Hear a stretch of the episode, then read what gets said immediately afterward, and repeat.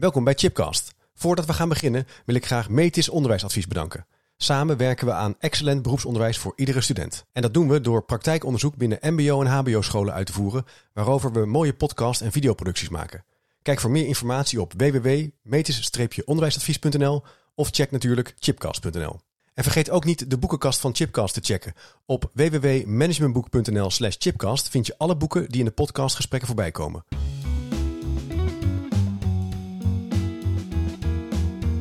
Welkom bij een nieuwe aflevering van Chipcast. Een podcastserie waarin ik op zoek ga naar verrassende antwoorden en nieuwe perspectieven op vragen die mij bezighouden. Leuk dat je luistert naar een nieuwe aflevering.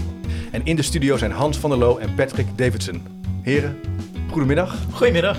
Goedemiddag. Superleuk dat jullie er zijn. Voor degenen die jullie niet kennen, Hans, jij richt je op zelfmotivatie en psychologische veiligheid in teams. Je bent onderzoeker, facilitator, auteur van meerdere bestsellers, mag ik wel zeggen. Patrick, naast jou, Patrick Davidson, helpt teams en organisaties om de toekomst naar voren te halen. Schrijft, begeleidt, adviseert over teaming, innovatie en visie. Visieontwikkelingsstrategie, denk ik ook wel. En dat doe jij vanuit Better Day, dat is een vernieuwend adviesbureau. En jullie hebben ook een boek geschreven over Elon Musk. Ja, ik heb altijd de neiging om Ion te zeggen, maar het is Elon. Elon Musk. Ja. Muskmania. Verschenen in 8 talen, meer dan 30 landen verschenen. Dat is ook mega. Ja. Maar jullie hebben een nieuw boek geschreven, Teaming, de nieuwe realiteit van samenwerken. Daar gaan we het over hebben in de podcast. Geweldig boek en wat ook mega mooi is uitgegeven. Het is echt bijna een koffietafelboek, hè? Behoorlijk dik. Nou, een telefoongids zeggen we wel eens. Een telefoongids. Maar wat het vooral ook is een wetenschappelijke, maar ook praktijkgerichte verhandeling over teaming, over samenwerken in teams. En daar gaan we het over hebben met werkvormen, tools, aanpakken, voorbeelden uit de praktijk. En wat ik wel leuk vond in de voorbereiding, zeiden jullie van de eerste vraag. Patrick, die komt naar jou, want je moet altijd even nadenken als je een team bent wie wat gaat doen. Dus daar hebben we eigenlijk al wel een inhoudelijk thema te pakken. Maar wat is eigenlijk teaming? Want dat is ook wel een nieuw woord, denk ik. Nou, teaming is werken aan je team, in je team, terwijl je een klus klaart. Dus op dit moment zijn wij met z'n drieën, met Sleeman erbij 4... zijn wij een team, een heel klein team. Een minimum viable team eigenlijk. Okay. En wij hebben nu als uitdaging, als missie met elkaar om een gesprek te voeren dat voor mensen tijdens het wandelen, wat jij net vertelde, de meeste luisteraars luisteren tijdens het wandelen. Klopt. Een interessant gesprek te maken over het onderwerp samenwerken in teams. Kijk, leuk. Dus je bent eigenlijk, als je in een groep bent, ben je eigenlijk vanzelf al wel, meestal wel een team als je bepaalde doelstelling hebt. Als je iets wil bereiken. Ja, dat is onder meer. Er zijn meer principes. Je hebt toch meerdere principes natuurlijk ook. Ja, er zijn een paar dingetjes. Maar één van de dingen is inderdaad dat je samen een opgave hebt. Ja. Dat is wel een belangrijk element van een team. En dan zou je kunnen zeggen, je hebt team met een kleine t.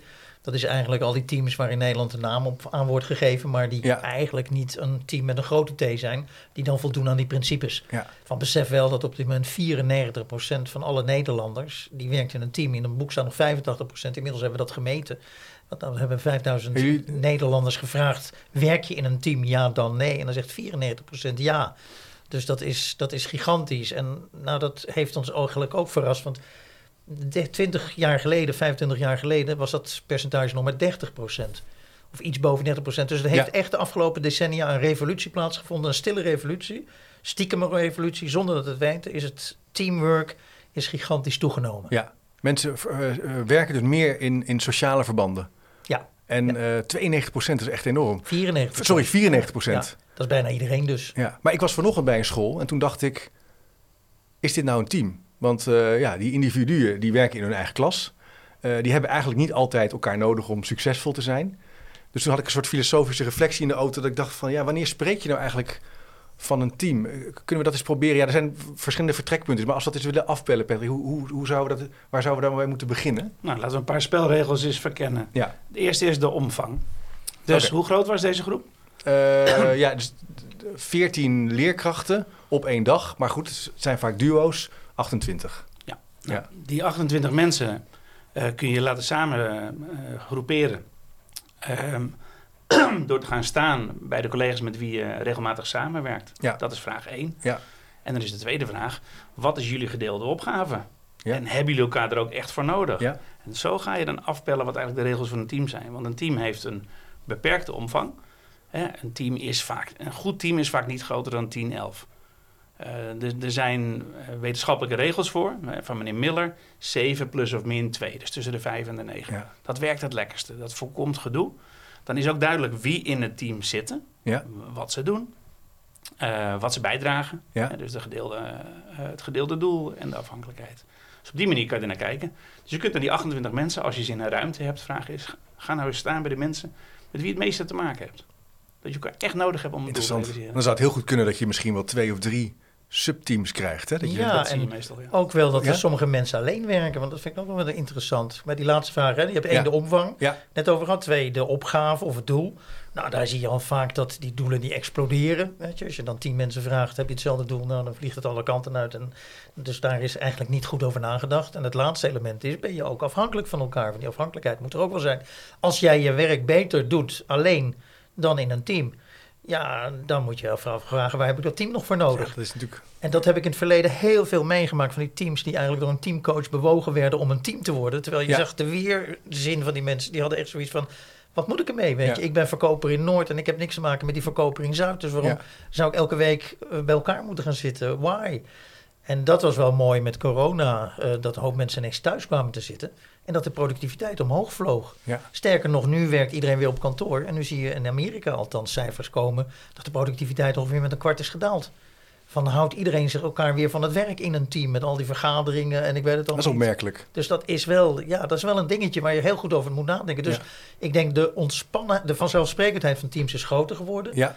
Maar we denken dat we veel relativerender en ontspannender met teams om moeten gaan. Weet je, als je zegt voor sommige gedeeltes van je werk, dat kan ik me echt voorstellen. Kijk, voor ons hier, we moeten bij elkaar in zitten. Dat is logisch. Ja. Maar er zitten ook momenten zijn dat ik denk de voorbereiding, die kan je beter alleen doen. Ja. Van de houden we ons waarschijnlijk alleen maar van het werk van elkaar. Ja, dat is wel interessant, want soms ook als begeleider van organisaties of van bijvoorbeeld van een lezing of zo, soms word je wel gedwongen om een voorbereiding bijvoorbeeld samen te doen. Maar dan voel je eigenlijk al aan, dat is niet zo efficiënt. En dan zit er een soort norm onder, we moeten alles samen doen, want dat is beter. Terwijl je eigenlijk al aanvoelt, nee, dat is eigenlijk helemaal niet beter. Het is eigenlijk veel fijner als ik het boek even alleen kan lezen, mijn gedachten erover kan laten gaan en dan een A4 maak en dat voorbespreek met jullie. De eerste neiging in een organisatie is vaak, hier moeten we een overleg voor plannen. Ja. En als je die neiging weet te beteugelen en uitgaat van de wet van 15%, de eerste 15% van je werk kun je autonoom invullen. Die andere 85% die doe je in samenwerking met anderen. Als je nou de eerste stap eens zelf gaat zetten, dat kan zijn een eerste idee uitwerken. En dat gaat delen. Dan ga je dus heel gericht mensen verzamelen om dat idee mee te bespreken. Ja. Om het beter te maken. En dat is een hele andere insteek. Dus plan niet meteen een overleg, maar werk het eerst eens zelf uit. Dat is interessant als je met vernieuwing ook bezig bent. Dat je dan, bereid het individueel dan voor. Neem die inputs mee en ga daar eens over praten. In plaats van, ga met geeltjes en een flap over aan de gang en gaat het allemaal weer collectief doen. Dat is ook een beetje het tijdsbeeld van vandaag. Hè? Het is allemaal samen, toch? Inclusiever, meer samen. En ik valt mij ook wel op in het vak van veranderen. Je kan echt moeilijk tegen samen zijn. Hè? Dat is wel een beetje... Dat slaat ook een beetje door dan, in zekere zin. Nou, het zijn 2 dingen. Kijk, 1 ding wat er speelt is dat de problematiek zo inderdaad om samenspel vraagt. Wat dat betreft worden we al gezegd dat het befaamde woord van VUCA of VOCA, een hele vluchtige, onzekere, complexe, ambiguë wereld. Ja, je kan het niet meer in je eentje. Nee. Dat lukt niet meer, dus je moet het samen doen. Maar er zit natuurlijk ook een Nederlands dingetje aan, dat wij een familie en een combinatie van een familie en een poldercultuur hebben. Die soms echt heel verstikkend is. En met die familiecultuur is een hand boven het hoofd houden. En we zijn allemaal aardig voor elkaar. We spreken elkaar niet te hard aan. En als we eenmaal een team zijn, dan blijven we een team. En dat polder is, we gaan alles samen doen. En we gaan ook alles samen bespreken. Nou, daar zouden we een hoop ellende al kunnen besparen. Want dan zie ik van die overleggen, dan hebben er maar 2-3 mensen wat te zeggen. Wat in te brengen en de rest hangt erbij. Dan denk ik, wat is dit? Ja, het is typisch iets Nederlands. Want jullie reizen ook wel, jullie hebben de hele wereld over gereisd, al heel veel mensen geïnterviewd, ook voor andere boeken. Is dat echt iets Nederlands? Zo kijken we daar ook niet naar. Wij kijken binnen organisaties naar voorbeelden van teams die wel werken. Ja. En wij zijn bijvoorbeeld ook bij Amazon binnen geweest, hebben we ook geïnterviewd. Daar beginnen veel overleggen met 10 minuten stilte. 10 minuten stilte. Ze gaan ervan uit dat iedereen de stukken heeft gelezen. Ja. Maar toch begint de meeting met 10 minuten stilte om nog 1 keer na te denken wat jij nou van dat stuk vindt. Van maximaal een paar A4'tjes. Ja. Zodat jij niet alleen voorbereid bent, maar ook open staat. En kunt gaan luisteren. Dat je hard kunt gaan nadenken. Kijk, en dat is wat er in veel overleg natuurlijk ontbreekt. Het is dramatisch voorbereid. Waarom ben jij hier aanwezig? Ja, weet ik niet. Oh, je bent hier omdat iemand hem in je agenda heeft gezet. Dat maken we heel vaak mee. Ja. En ben jij dan de best mogelijke deelnemer aan deze meeting? Dat is wel heel ver gezocht natuurlijk. Dus als je gaat kijken naar samenwerken, dan kun je kijken naar teams, wat we gedaan hebben. Ja. Maar er is een nog kleinere eenheid dan een team. En dat is een overleg. Namelijk een overleg rondom een onderwerp, ja, rondom een vraagstuk, ja, rondom een uitdaging. Ja. Nou, en ja, dat is het makkelijkste dat er is eigenlijk, een meeting inschieten. Ja. En die kunnen ook vloeibaar worden, dynamisch. Ja. Dat is het interessante. Dat denken we vaak niet meer. Dan denken we, een meeting is een uur met een voorzitter en dat is volgorde. Kop en een staart. Nou ja, weet je, je kunt wat dan wij, nou ja, je hebt dat gedaan bij Red Bull Racing. Dan kom je zo nog wel op 40 briefs, debriefs, zo noemen ze dat, in plaats van een vergadering, in een weekend. Dat kunnen hele korte dingen zijn van een paar minuten. Het kan ook 1,5 uur zijn, maar altijd taakgericht en doelgericht. En altijd met een bepaald thema. En er zitten alleen mensen bij die op dat moment, voor wie het van belang is. Ja. En waarom zou je een uur bij een vergadering zitten? Je hebt de agendapunten, heb je. Als jij bij agendapunt 3 pas van belang bent, dan kom lekker bij agendapunt 3 binnen. Ja, ja, prima. Weet je? En ga vervolgens weer weg, want 4 en 5 interesseert je verder niet. Ja. Dus interessant wat je zegt over die debriefs. Er is grootschalig onderzoek gedaan naar bijvoorbeeld succesvolle scholen in Amerika onder andere. En wat daar keer op keer naar voren komt, is het nabespreken van lessen. Ja, ook het voorbespreken, maar ook het nabespreken van lessen. Van, goh, lesgegeven, hoe vond je dat? Hoe is het gegaan? Wat was je plan? Wat zijn de lessen die je eruit gehaald? Ontzettend belangrijk punt. Wat heb je zelf gedaan? Maar ook wat overkwam je? Wat overkwam je? Want dat kan weer een nieuw ingrediënt zijn. Ja, kan heel kort. Ja. Hoeft niet een uur te zijn. Nee. In het begin is het vaak langer. Maar dat kan dus ook wat meer fluïde zijn. Ja. En bij Red Bull hebben ze dan 40 van dat soort... Ja, hebben ze een hele grote set meetings gedurende een weekend. En ik zal een linkje sturen naar jou. Dan kun jij het een beetje knippen en plakken in de YouTube-versie van deze podcast. Leuk. Dan kunnen we 2 minuten erin plakken. Ja, die Red Bull heeft vrijgegeven. En wat je er eigenlijk ziet is, het is allemaal georganiseerd rondom 1 vraag. En die vraag die is super relevant. Namelijk, wat maakt de auto sneller komende zondag? Dus niet over 3 weken, nee, komende zondag. Want elke 14 dagen rijden ze op een ander circuit. Dus de context waarin dat team succesvol moet zijn, varieert elke 14 dagen. En die circuits, nou, je kunt je voorstellen, een circuit met een hele lange rechte lijn, vergt een hele andere setup, noemen ze dat, van een auto. Gamers weten nu meteen wat ik bedoel. Dan een concept dat heel bochtig is en weinig rechte stukken heeft. Nou, en bij Red Bull geldt dan de regel, heb je een idee? Prima, probeer het uit. Verzamel medestanders. En dat sluit weer aan bij wat ik net zei, van heb je een idee? Nou, werk het uit. Verzamel medestanders. Of kritische meedenkers. Bij Red Bull Racing heb je dan de brief en de debrief. Dus de brief is, oké, we gaan dadelijk de baan op. We gaan dit en dit specifiek uittesten, want we denken dat hier de winst zit. Dit betekent bijvoorbeeld dat we wel of niet van pole moeten vertrekken. Of dat we van achteraf nog succesvol kunnen zijn. Ja, en dan moeten ze dus heel goed nadenken wat voor disciplines je erbij moet betrekken. En dat is het leuke. Heel veel disciplines moeten dus over hun grenzen heen kijken. Ja. Kunnen niet meer naar hun eigen KPI'tje kijken, maar naar het eind.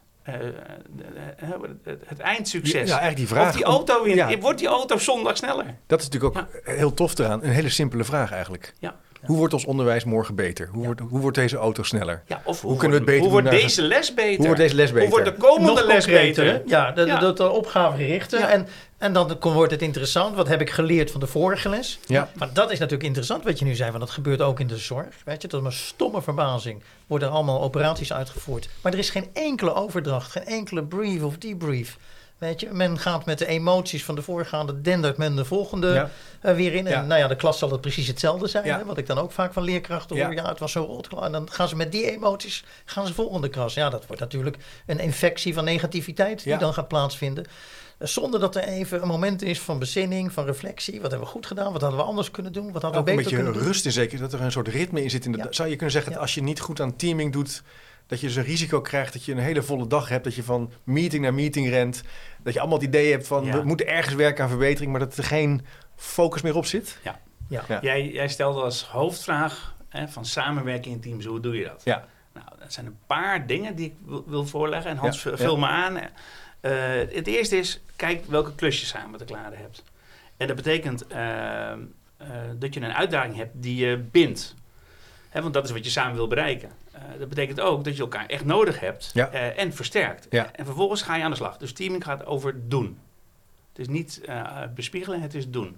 Het is ook kijken wat wel en wat niet werkt. En dan komen we op het punt waarom ik daar nu over wil beginnen. Het is altijd maatwerk. Dus je moet heel goed kijken van wat past wel en niet bij jou. Ja. Dus een van de eerste dingen die Hans en ik binnen organisaties doen, is weekritmes en dagritmes in kaart laten brengen door de mensen zelf. Van geeft jouw agenda nou weer wat je echt belangrijk vindt? En tot mijn grote spijt, in bijna elke organisatie waar we binnenkomen, is dat weekritme is niet onder controle. Dat is vaak op de automatische piloot is dat gevuld. Als ik met bepaalde managers of leidinggevenden van opdrachtgevers een meeting wil gaan plannen.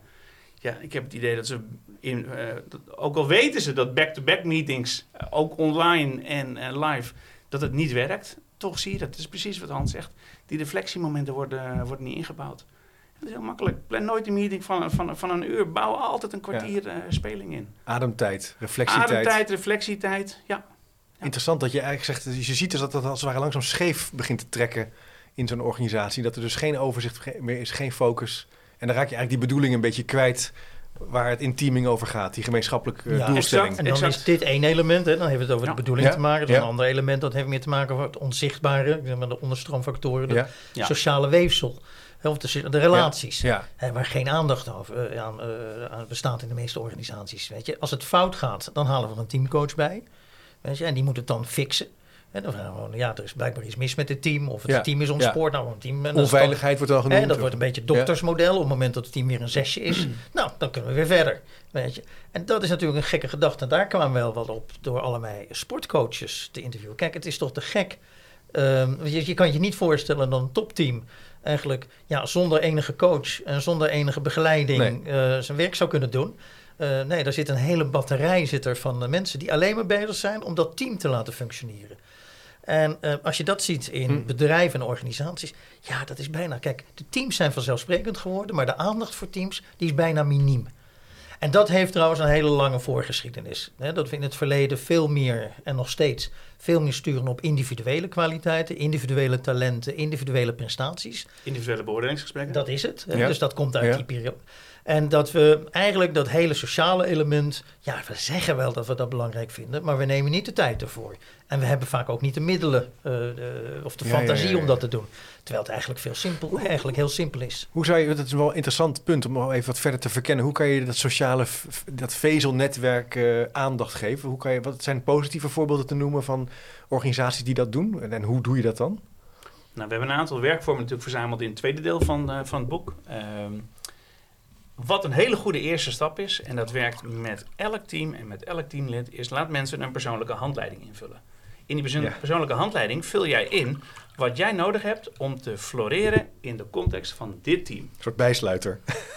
Die zit er ook in. Dat is eigenlijk nog die jij toegevoegd op een gegeven moment. Hè? Ja, want het idee kwam bij de Noorse marine vandaan. Want als je onder hoge druk moet samenwerken, heb je geen tijd om uitgebreid kennis te maken. Dan moet je de essentie van elkaar weten en dan aan de slag gaan. En je hebt er terecht aan toegevoegd ook van... maar wat zijn mijn gevaren voor de lange termijn om in het rood te komen? Wanneer sla ik op tilt, hè? Ja, wanneer sla ik op tilt, ja. Dus daar begin je mee, persoonlijke handleiding. Dat gaat dus over wat kom ik halen en brengen uit en naar dit team.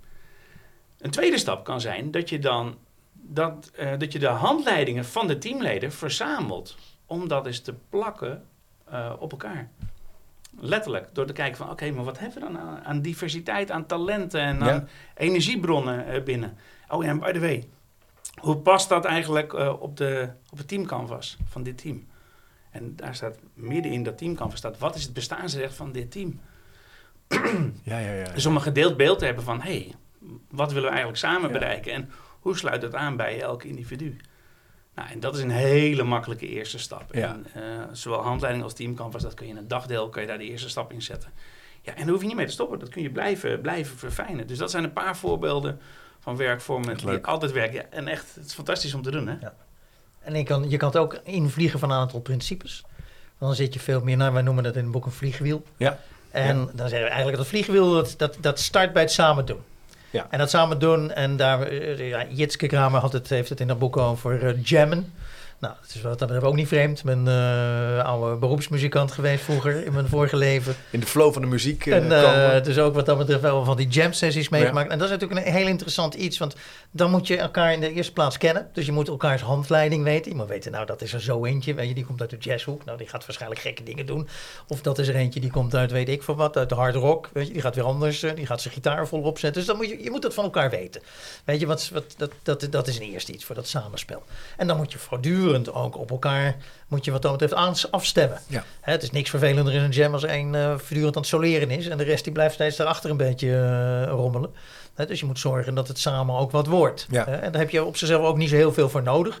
Je hebt wel een paar ondersteunende structuren nodig. En nou, een van die ondersteunende structuren dat is een cultuur, dat je een soort houding hebt, dat je van verbinding ook maar een soort veiligheid voelt, weet je. Van ik ben hier veilig. En kijk, dat veilig, dat wordt soms dan verkeerd begrepen, dat je elkaar niet keihard zou mogen aanspreken, of dat je elkaar over de bol moest aaien, of een beetje lief voor elkaar zijn. Dat is het niet, hè? Of dat je de lat gaat verlagen. Dat is het. Je zou met tegenovergesteld eigenlijk. Miles Davis bij jam sessies, dat was een hork.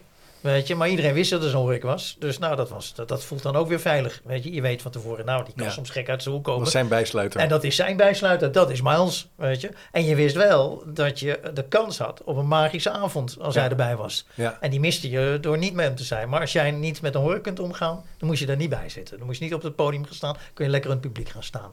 Dus dat... Maar het gaat ook over een cultuur dat je elkaar dus dat het gewoon oké is en als positief wordt gelabeld om elkaar aan te spreken op successen, maar ook op dingen die misschien anders zijn gegaan, dat je elkaar tips mag geven, dat niet meteen in een soort ja, hoe zeg je het, verlamming kan leiden. Nee, dat niet zie je paniek en ook niet... Paniek, en dan is er een belangrijkere voorwaarde zijn erbij, dat je het gevoel hebt, dat je het dus inderdaad kan delen, dat je fouten durft te maken, dat ook kan. Ja. Je kunt experimenteren. Een belangrijke randvoorwaarde is aan de ene kant dat je jezelf mag zijn en dat toch bij hoort. Weet je, zodra je het gevoel krijgt van, nou ja, die Miles die staat er wel, maar die vindt mij een minkukel. Ja. Dan ga je niet goed presteren, dus dat moet er wel zijn.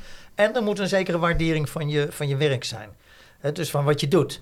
Dus als iedere keer als je wat doet, wordt er een beetje gedaan van, nou ja, dat hebben we gehad, weet je, dan gaat het niet. Of als er een soort vormen van, nou, dat zie je tegenwoordig ook wel, credit stealing plaatsvindt in organisaties. Credit stealing? Ja, dat de ander die gaat met de eer strijken. Ja, ja. Dus dat zie je wel heel veel gebeuren, weet je. Iemand doet wat en de ander die gaat met de roem er vandoor. Ja.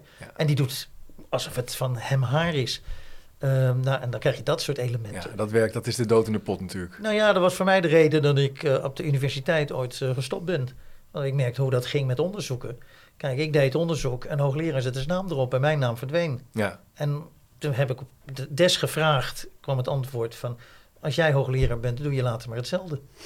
Nou ja, weet je, ik denk, als het spel zo gespeeld wordt, dan ben ik weg. Toen, een half jaar later zat ik bij KPN Research. Ja. Weet je? Ben je gewoon je eigen universiteit begonnen in zekere zin. Maar gaan we, of weet ik wat, weet je. Maar erkenning, hè, dus dat je er mag zijn met wat je meeneemt, maar dat je ook de credits krijgt voor als je een succes hebt geboekt. De waardering. Voor je vakmanschap, dat wordt uitgesproken. Ja. En Hans, dat je het ook weer kan relateren aan die helpende vraag. Hè, van, wordt de auto er sneller van? Wordt de les er beter van? Ja. En als je dat doet, dan ga je veel meer kijken naar wat we in het boek ook beschrijven, naar outcome.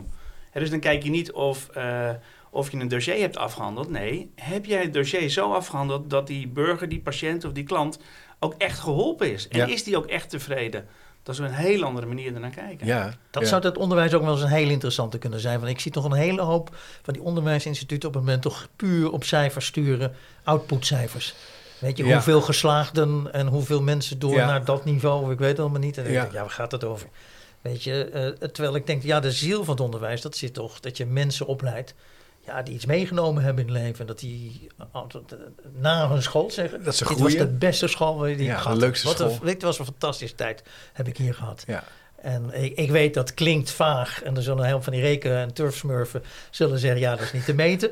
He, maar dat zijn toch wel dingetjes. En ik denk, daar gaat het om in het leven. Dus als je nou vraagt, wat is dat sociale leefsel? Dan zit het in dat soort elementen. Daarin, ik heb de afgelopen maanden een beetje een deep dive gemaakt in hoe je in het onderwijs actionable data kan krijgen. Dus hoe je sturingsinformatie kan creëren die je helpt om beter te worden. Ja.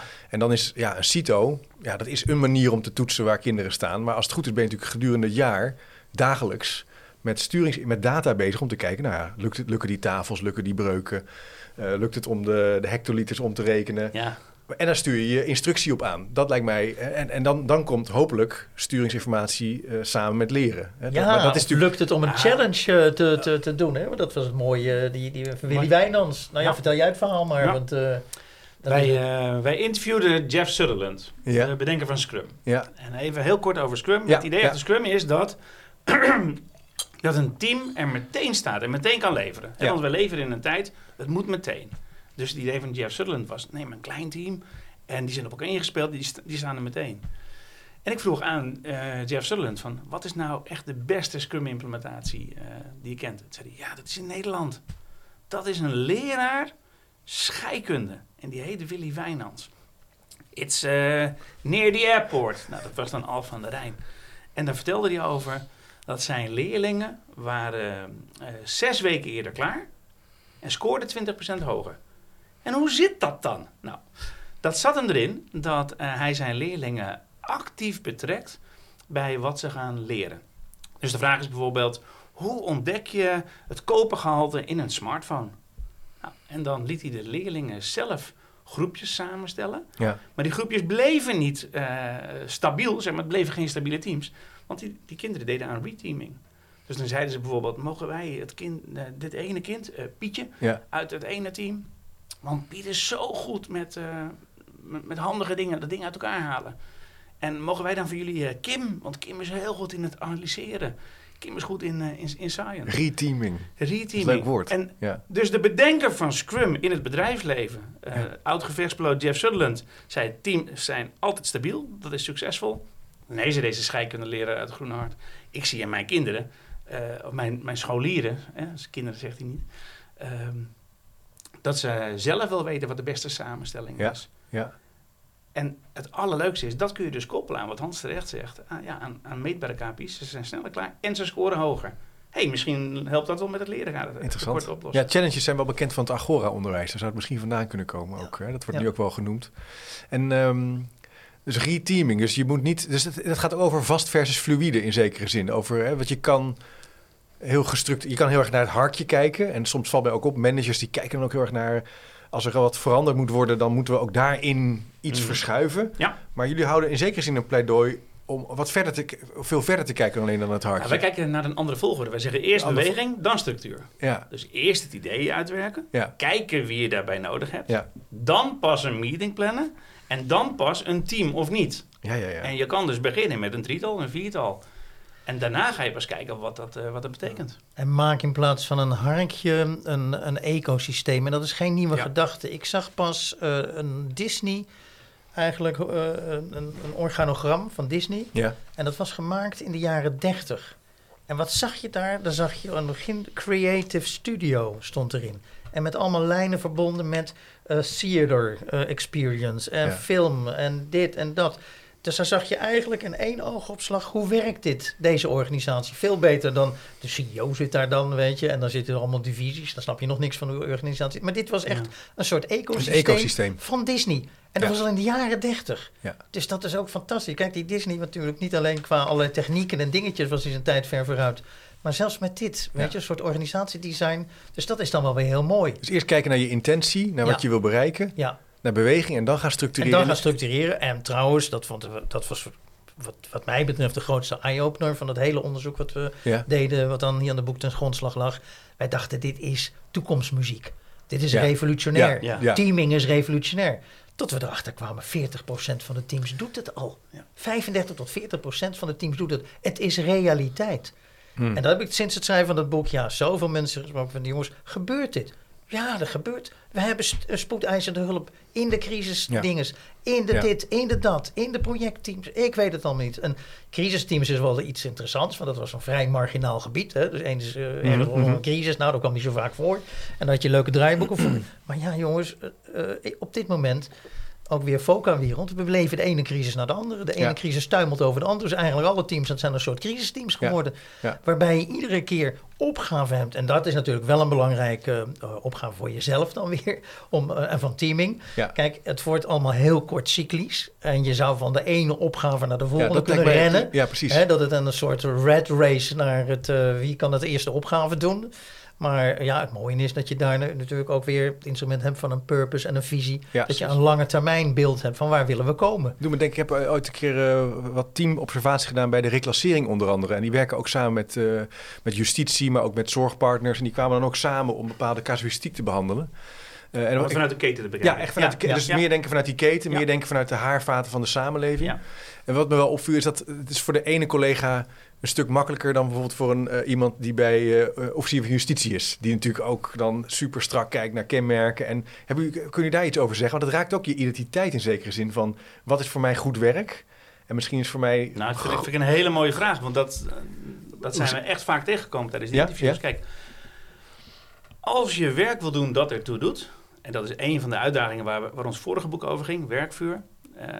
Dat ertoe doet. Dan is het zo mooi als je kunt werken in die dynamische teams. We noemen ze dan pop-up teams. Ja. Want die teams die komen net zo snel als dat ze weer gaan. Net zoals de meetings tijdens de lockdowns met Zoom en met Teams. Hoe mooi is het dat je heel gericht ergens aan kunt werken. En het is spannend, hè? Want je weet niet of je succesvol gaat zijn. Nee. Want dat is het leuke aan experimenteren. Je weet niet of het werkt. Wij doen dat echt in de praktijk heel veel.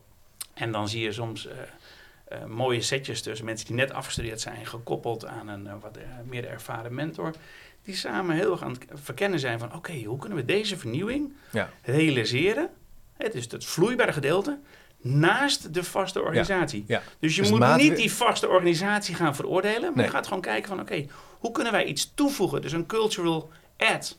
Dat is niet een cultural fit, maar gaat kijken van wat kunnen wij nou brengen? Ja, je denkt ook meer in en in plaats van of. Ja. Dus niet denken de structuur moet leidend zijn of mijn procedure is hierin leidend, maar meer kijken wat is er dan nu nodig in deze casus, waarin we alle belangen proberen recht te doen van die, Ja, en we zijn ook niet de uitdragers van het evangelie van teaming. Hè? Dus dat moet ook. Dat is ook wel eens hoor je dan van mensen zeggen van ja, moet dan iedereen straks flexibel aanpassingsgericht gaan werken? Nou, als er nog onderdelen zijn van je werk die wel op een routinematige manier kunnen gebeuren, be happy, weet je, kun je doen. Wees er wel eerlijk bij.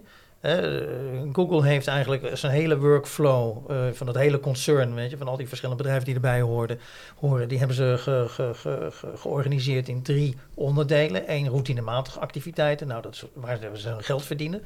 Dat is gewoon de advertentiebusiness. Ja, dat is gewoon stom inkloppen van dingen, weet je. Dan denken we altijd bij Google van nou dat is far out of zoiets dergelijks. Nou helemaal niet, gewoon advertenties inkopen en verkopen en daar gewoon slim mee omgaan. Ja. Dat is routinematig.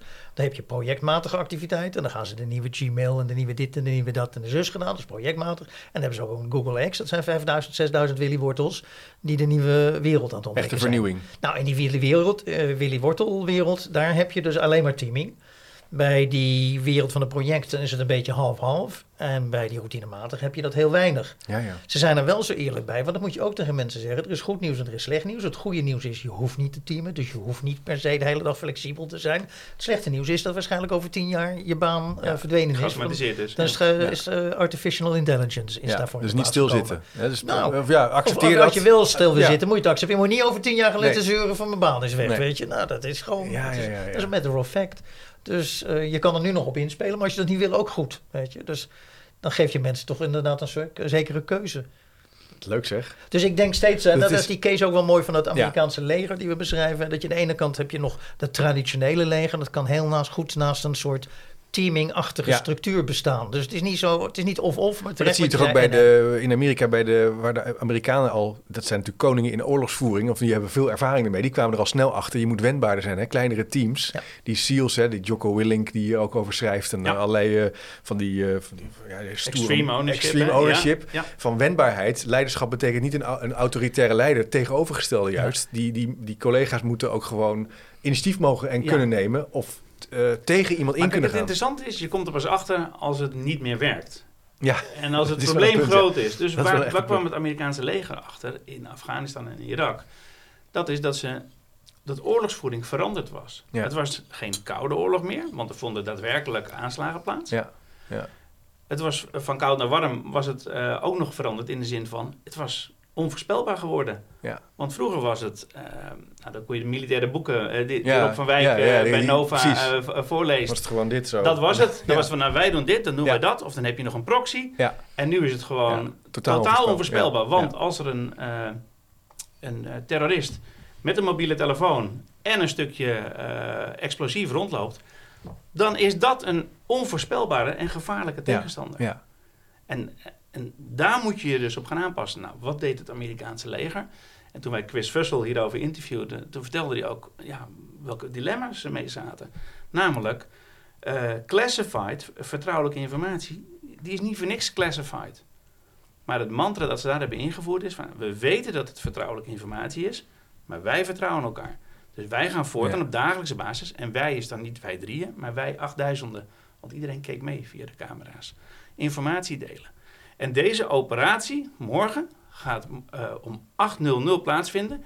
Tenzij uiterlijk om 7:59 Suleiman, die op straat staat en iets gezien heeft en dat gedeeld heeft, zegt van, het lijkt mij niet slim om door te laten gaan. Interessant. Dus wat je dan doet, is dat je die dynamiek van buiten naar binnen haalt. Ja, maar je moet er wel op sturen, denk ik. Je organiseert die dynamiek ook. Het is niet iets wat, het is niet vanzelf. Dit gaat niet vanzelf, denk ik. Het is by design. Toch? Het is echt wel by design. Ja, en daar wordt ook op gestuurd van, zo willen we het hebben. Ja. Nee, maar daarom dat is net. Dat kijk, is ook wat je, er is geen topploeg die zomaar een topploeg wordt. Nee, dat denk ik ook niet. Dat is er niet meer. Nee. Dus dat is ook niet. Dat is niet een topprofessional die ineens een topprofessional wordt. Nee, dat is een kwestie van leren, designen, kneden, het bij elkaar zoeken. Het zal ook eens een keer misgaan, weet je, met een team waar je denkt, dit is een fantastisch team. Dat is helemaal afgestemd op deze opgave. Nou, het werkt niet. Nee, je zult toch blijven scherp moeten blijven. Ik interviewde recent Leo Kerklaan, die een beetje aan het eind van zijn loopbaan is en niet meer zoveel, maar heel veel advieswerk gedaan. En die zei toen wel iets moois. Zei, wat ik heb gezien is dat toch prestaties over de lange tijd, als je er niet op blijft sturen of niet op blijft organiseren, langzaam minder worden bij mensen. De zaag wordt minder scherp, je gaat iets makkelijker. Dus je zult iets moeten doen om daarop te sturen. Ja. En dat is eigenlijk, dus je moet er wel over nadenken. Dan blijven ontwerpen. Dat zeker. Maar de opbrengst daarvan die is ook weer gigantisch. Want kijk, we hebben een aantal van die voorbeelden. Een van de voorbeelden die we in het boek beschrijven is van die race om het COVID-vaccin. Ja. En waar dus een verbetering van 17 keer, hè, dat is 1700%. Dus keer 17. Ja, wat niet het boek heeft gehaald, omdat we het toen niet wisten. Maar dat was bij het Onze Lieve Vrouwen gasthuis. Was het tijdens corona ook. Hadden ze een app nodig om mensen informatie te geven over wat corona nou is. Ze werden overspoeld met allemaal coronapatiënten die geen corona bleken te hebben. Nou, dat was ook niet handig in die periode. Dus een app waardoor zo'n mensen in contact stonden met het medisch team. Ja. Nou, normaal duurt het maken van een app 1 tot 4 jaar ongeveer in de medische sector. Nou, even dat. Dit hebben ze gedaan in 5 dagen. Ja, dat is 70 keer beter. Nemen we dat ene jaar, nemen we ineens die 4 jaar. Maar dat is keer 70. Dat soort slagen kunnen er gemaakt worden. En daarom is het zo belangrijk. Want er zakken nu links en rechts allemaal organisaties. Die zakken door de hoeven. Kijk, we praten er lang over. We moeten veranderen. Maar we hebben dit jaar, de afgelopen jaren, hebben we heel veel organisaties door de hoeven zien zakken. Ja. Weet je, neem de Schiphols, de COA's en weet ik wat allemaal. Die gewoon het niet meer aan kunnen. En een hele hoop anderen die sjoemelen aan alle kanten. Weet je, dat kan ik ook. Ik kan ook de treinen voor de helft laten rijden. En dan zeggen, de dienstregeling kunnen we ophouden. Nou, je sjoemelt. Ja. Weet je, ik kan ook zeggen, wat dat betreft, we houden onze dienstverlening op peil als een ministerie of een provincie. Nou, we gooien dan weer eens even. Maar denk jij dan dat die verandering, zo'n COVID-medicijn, is natuurlijk een enorme prestatie. Dat het alleen maar kan als er echt urgentie is? Dat je alleen maar echt dit soort slagen kan? Nee, maar dat was het niet. Als het alleen dat was, dan was het... Ja. Nee, dat was een elementje wat erbij zat. Dat is natuurlijk, we zaten erop te wachten. Dat was een element wat erbij zat. Hè. Ze kwamen snel, er was urgentie, er was dat. Maar je kunt het niet voor elkaar krijgen als je niet van tevoren al dingen hebt geregeld. En daar waren ook hier weer. Dus je moest. Die urgentie dat gaf aan dat ze dingen gingen doen. Ja. Maar niet in eentje, maar samen. Nee. Dus dat was heel bewust, werden de teams gecreëerd. Nou, 2, wat er gedaan werd om de structuur, daar hebben we het helemaal nog niet over gehad, die zo mini mogelijk te maken. Regels overboord zetten. Al die overbodige dingen, alles wat niet nodig is, zet het overboord. Wat dat betreft. Zorg dat je nieuwe structuren bouwt, nieuwe afspraken met elkaar maakt. Hoe gaan we te werk? Hoe gaan we dat doen? En zorg vooral, en dat was wat dat betreft de organisatie die dat gelukt is om dat te doen, want het meeste is het mislukt. Weet je? Ja. Sommige farmaceuten, dat vergeten we. Die zijn hoeveel zijn er geweest? Op de dag van vandaag hebben ze nog steeds niet het gevonden. Weet je? Dus die hanken gewoon. Normaal deden er 10 jaar over, maar die komen over 10 jaar komen ze waarschijnlijk met een COVID-vaccin komen ze aan. Die is waarschijnlijk 3% beter. Maar die het gelukt is, die hebben ook altijd, die werkte echt met wat ik net noemde, die cultuur, die spirit van verbondenheid. Ja. Weet je, dus dat was echt een clubje van mensen. Ja, weet je, die voelden zich verbonden met elkaar. We doen het voor elkaar, we gaan het samen doen. Ja. En daarom willen we ook met elkaar die jam-sessie willen we winnen. En Hans, ook echt een visie van, wacht eens even, er is nu een probleem. Wij hebben een oplossing die wel eens zou kunnen werken. Ja. En dat bedoelde Hans net ook met van, er ligt al iets. Maar je moet ook de visie hebben en de alertheid. En wat ik mooi vond, en jij hebt dat in een ander boek heb je dat beschreven, is dat de tijdelijkheid echt omarmd werd. Hè, dus dit team bestaat net zo lang als dat wij nodig hebben om dat vaccin te ontwikkelen. En wat zijn dan de leidende principes? Nou, nieuwsgierigheid en discipline en keiharde feedback. Ja. Nieuwsgierigheid en discipline. Precies wat Jeroen Herman afgelopen zaterdag in de Volkskrant zei. 80-jarige kunstenaar, ik ben een enorm fan van hem. Ja. Wat zijn de twee dingen die jouw leven de moeite waard maken? Nieuwsgierigheid en discipline. Ja, dat is wel prachtig gezegd. Maar dat is precies wat je ook bij die pop-up teams zag van die big pharma bedrijven. Wat is nou de rol van een leider hierin? Dat heb ik niet voorbeeld, maar dat ben ik wel nieuwsgierig. Hoe kijk, moet je dan iemand hebben? Ik zie wel in scholen toch, ik heb het al een aantal keer gezegd, ik heb het idee dat scholen die lekker draaien, laat ik het zo maar even zeggen, die het goed doen, dat het toch vaak een schoolleider is die daar gewoon vol gas op geeft, die inspirerend is, ofwel heel sturend is, ofwel heel erg van het samen is. Het zijn twee vragen die de leider kan stellen. Okay. De eerste is aan je teamleden vragen, wat wil jij leren en leveren? Dus echt één vraag, wat wil jij leren en leveren? En tweede is, hoe kan ik je daarbij helpen? Ja. En dat is het. En dat helpen, dat zit hem in obstakels wegnemen. Ja. Het zit hem in hardop nadenken, oplossingen gaan verkennen. Die bijsluiters maken, bij elkaar komen om dat uit te wisselen. Ja, maar die bijsluiters die maak je dan zodat je beter kunt samenwerken. Zodat je klussen kunt klaren. Zodat je lessen beter worden. Ja. Of een vriend van mij die werkt bij een bank. En die heeft ooit een keer een blog geschreven van stage lopen naar je 40ste. En die werd heel veel gelezen. En op een gegeven moment zeiden mensen tegen hem, Volkert, ga je zelf ook stage lopen naar je 40ste? Die doet dat nu. Ja. Die is 1 dag per week nu bezig om geschiedenisleraar te worden. Walk the talk. En dat is fantastisch. Ja, dat is wel dus mooi, een leidinggevende, om erop terug te komen, wat wil je leren en leveren? Ja. Dus stel die vraag continu. Luister naar het antwoord. En het tweede is, hoe kan ik je daarbij helpen? Dat zijn de twee belangrijkste vragen. Mooi. En dingen weglaten. He, dat is inderdaad die obstakels wegruimen. Dat staat maar bij al die leiders van die succesvolle... Ook durven opruimen, hè? We zijn gaan stapelen. Ja. Weet je? En het is zo complex geworden. Dus als jij iemand hebt die zegt, jongens, cut the crap, weet je. Ja, dit nog belangrijk. Ja. En nou ja, ik weet niet of dat Netflix voorbeeld... Netflix staat erin, ja. Staat erin. Oké, die heeft het... dat vind ik zo mooi. Dan boek heet No Rules Rule. No Rules Rule. Ja. Nee, maar je kan een organisatie laten werken met 3-4 regels, maar dan moet je wel aan houden. Weet je, niet op zijn Nederlands. Dat we maken allemaal wetten, waar toch niemand weet dat er wetten zijn. En als die wetten al zijn, dan zien we het als een soort begin van een gesprek of een discussie. Ja. Weet je, gaan we dat wel doen of gaan we dat niet doen? Ik hoorde op de radio dat Netflix gaat binnenkort streamen. Dat zegt dus Louis C.K., die comedian, die heeft binnenkort zijn... live-uitzendingen. Hij gaat een live-uitzendingen streamen. Ja. Oh. Dus dat is natuurlijk ook wel cool, hè? Ja. En die zullen natuurlijk ook... Kijk, de groei vlakt daar natuurlijk af. Die moet ook nieuwe toepassingen. Ja. Weer dingen gaan doen. Ja. Live-events. Concerten, dat gebeurt natuurlijk ook. Je hoeft niet de hele tijd meer te reizen en weet ik van uren te staan in de rij. Maar is ook een punt... of je kunt er wel naartoe, want meestal is het uitverkocht. Ja, of dat. Want ik heb niet de tijd om in een wachtrij te gaan staan bij Ticketmaster of weet ik wel. Precies. Maar het is wel een interessant punt wat je ook maakt van dat kiezen, prioriteiten stellen, focus aanbrengen en niet steeds bijstapelen, nieuwe dingen doen, maar gewoon koers vast blijven op die centrale vraag. Hoe wordt die auto sneller morgen? Of en de nog een aanvulling, want dat was ik net vergeten te zeggen.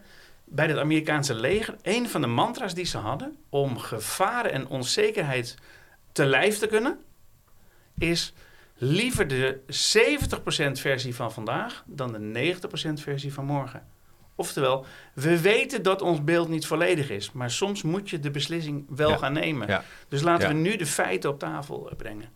En daar proberen wij vaak een pleidooi voor te houden in organisaties. Maak niet de fout door te denken dat stabiliteit of de illusie van controle ervoor zorgt dat je die uitdagingen gaat oplossen. Want dan ga je het vaak in de verkeerde oplossingen zoeken. Ga je het in de structuur zoeken. Ja. Nee, eerst beweging, dan structuur. Eerst beweging, dan structuur. Nou, ik denk dat voor de luisteraar een interessant slotakkoord is van de podcast. We zijn een beetje aan het eind gekomen denk ik, van de podcast. Hebben jullie nog thema's dat je zegt, nog even wat uitsmijten? Je hebt natuurlijk ontzettend veel mooie voorbeelden ook in het boek opgenomen. Hè? Netflix werd al genoemd, het leger. En we gaan een boek weggeven, hè? Ja, dus op het eind, blijf nog even luisteren. Ja. Want als je het boek wil hebben, en dan gaan we even een goede vraag bedenken. Dan kan je een boek scoren. Nou, wat leuk is, wij hebben het proces ook toegepast op het maken van het boek. Oh ja? Dus wij hebben met vormgevers, met de uitgever, met een redactrice gewerkt. Sommigen kenden we voor aanvang niet, anderen weer wel. Isabel Timmers is onze vaste redactrice. Ja. En de rest van het team kenden wij niet. Dus wat je dan doet, dan maak je gewoon schetsjes van, nou, dit is wat we willen. Nee, is dit het? Nee, nog even aanpassen. Eigenlijk wat je ook in het begin van de podcast zei, hier met z'n vier in de studio bedenken van hoe gaan we er wat moois van maken. Exact. Maar ook 150 mensen geïnterviewd. Ja, ja, dus dat is een hele reis geweest. Nou, misschien nog één dingetje kwijt. Ja, we gaan iets leuks doen in juni. Ik weet niet eens wat de datum. 12 juni. Oké, dan gaan we een teaming festival organiseren met de mensen van het grootste kennisfestival. Kijk, dan gaan we al die dingen die we net vertelden, die gaan we echt met zoveel mogelijk teams. Heel leuk. Gaan we wat dat betreft ook doorlopen. Dus dan gaan we doorlopen die principes en een check doen. Een APK-check, weet je, van is je team inderdaad qua omvang en qua doel en qua afhankelijkheid, hoe zit dat? En, maar we gaan ook aan challenges werken, we gaan ook een jam-sessie doen. Dus. Wat ik ook echt heel gaaf vind, en dat volg ik al lange tijd, jullie doen ook echt praktijkonderzoek. Hè? Jullie hebben grote datasets die jullie ook maandelijks uitzetten. Dus dat gebruik je ook echt in jullie publicaties. Ik zou ook even in de speaker notes of op chipcast.nl even ook de website plaatsen. Want dat is gewoon heel erg leuk en informatief ook. En dat blijft ook maar gaan, hè? Leuk. Wat dat betreft. Misschien moeten we er gewoon aan iemand vragen. Als je nu luistert en je kan een mooie bijsluiter van jezelf geven, hoe jij opereert in je team. Mail dat even naar chipcast.nl/vraag. Kan je ook inspreken, want je kan een voicemailberichtje achterlaten. Dat blijft onder ons, hè. Dat ga ik niet in de podcast zetten. Maar de leukste krijgt dan van mij het boek. Gesigneerd door de heren. Kan ik jullie daarvoor strikken nog even zo op het eind? Gaan we zo doen. Zeker. Oké, tof. Dan zou ik zeggen bedankt voor het luisteren. Ja. En vergeet je niet te abonneren op de podcast. Vind het ook heel fijn als je de tijd wil nemen om een review of recensie te schrijven. Hoe eerlijker, hoe beter. Dat kan je doen op Spotify, Apple Podcasts en ook op YouTube. Want dat helpt voor de zichtbaarheid van het kanaal. En ik zou zeggen, bedankt voor het luisteren en tot de volgende keer. Oké, nee, hartstikke leuk. Echt terug met de trein. Ja. Wel, zijn we er? Waarderen.